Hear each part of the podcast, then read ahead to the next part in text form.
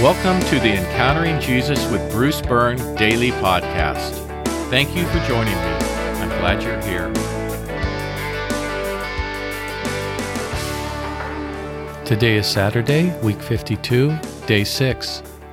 Take a moment to work through the pre-flight checklist on your own. Today's podcast is titled, A Personal Note.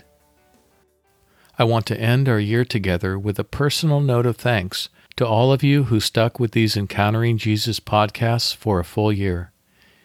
It is very affirming to me that so many of you have found my work helpful to you as you seek a deeper encounter with the one who calls you into abundant life. Of course, the journey doesn't end here. Some of you will, no doubt, decide to start anew with these podcasts back at week 1, day 1, and you're welcome to do so. But I hope that most of you will transfer over to my Abiding with Jesus podcast. It's designed specifically for those who have completed the full year of this podcast, and it's intended to continue with the themes and disciplines with which you're now well familiar. And if I may make this one request of you in closing, would you consider recommending this podcast to a friend or family member who could benefit from it? If so, please do so. And please keep this podcast on your radar in terms of recommending it to others in the future. Thank you, and I hope to see you over at the Abiding with Jesus podcast. Here are today's questions.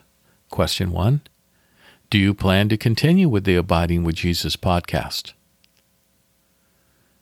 And question 2, if you don't plan to continue with the Abiding with Jesus podcast, what kind of structure do you need in order to continue to practice the spiritual disciplines of this podcast? For today's meditation, at various moments throughout your day, recall the following passage from Matthew chapter 11. Come to me, all you who are weary and burdened, and I will give you rest. Take my yoke on you and learn from me, because I am gentle and humble in heart, and you will find rest for your souls. For my yoke is easy to bear, and my load is not hard to carry. Consider the areas of your life within which you more fully need to come to Jesus.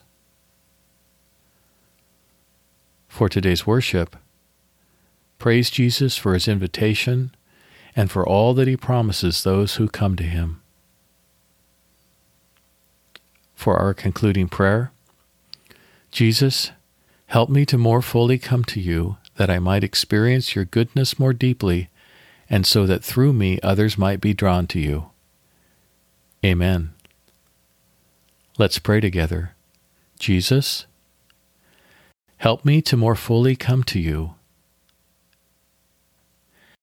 that I might experience your goodness more deeply,